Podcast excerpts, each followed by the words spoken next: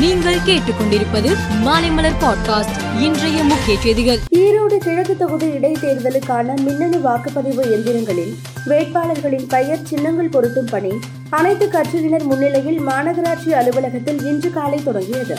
இந்த பணி இன்று முதல் தொடர்ந்து மூன்று நாட்கள் நடைபெறும். இந்த பணிகள் அனைத்தும் நிறைவடைந்ததும் மின்னணு வாக்குப்பதிவு எந்திரங்கள் பலத்த பாதுகாப்புடன் வைக்கப்படும். சென்னையை தொடர்ந்து மதுரையில் மெட்ரோ ரயில் சேவையை அறிமுகப்படுத்த விரிவான திட்ட அறிக்கை தயாரிப்பதற்கு மூன்று கோடி செலவில் டெண்டர் கோரியது மெட்ரோ ரயில் நிறுவனம்.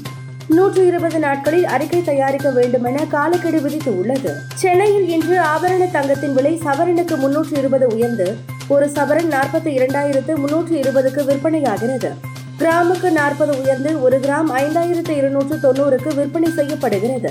அதேபோல் வெள்ளி விலை கிராமுக்கு அறுபது காசுகள் உயர்ந்து ஒரு கிராம் எழுபத்தோரு ரூபாய் எண்பது காசுக்கும் ஒரு கிலோ எழுபத்தோராயிரத்து எண்ணூறு ரூபாய்க்கும் விற்பனையாகிறது. குறைந்த வளர்ச்சி உயர் பணவீக்கம் மற்றும் வேலையின்மை ஆகியவை மக்கள் மீது குறிப்பாக ஏழை மற்றும் நடுத்தர வர்க்கத்தினர் மீது தாங்க முடியாத சுமைகளை சுமத்துவதாக காங்கிரஸ் மூத்த தலைவரும் முன்னாள் நிதி மந்திரியுமான ப. சிதம்பரம் குற்றம் சாட்டியுள்ளார். கேரளாவில் அதிக காலம் முதல் மந்திரி பதவி வகித்தவர்களில் பினராயி விஜயன் நான்காவது இடத்தில் இருப்பதாக இப்போது தகவல் வெளியாகியுள்ளது. கேரளாவில் இதுவரை பனிரெண்டு பேர் முதல் மந்திரிகளாக பதவி வகித்து உள்ளனர். இவர்களில் நீண்ட காலம் பதவி வகித்த முதல் மந்திரிகளில் இ. கே. நாயனார் முதலிடத்தில் உள்ளார். பாகிஸ்தானின் கராச்சியில் உள்ள காவல்துறை தலைமையகத்தை பயங்கரவாதிகள் நேற்று இரவு திடீரென சுற்றி வளைத்து தாக்குதல் நடத்தினர்.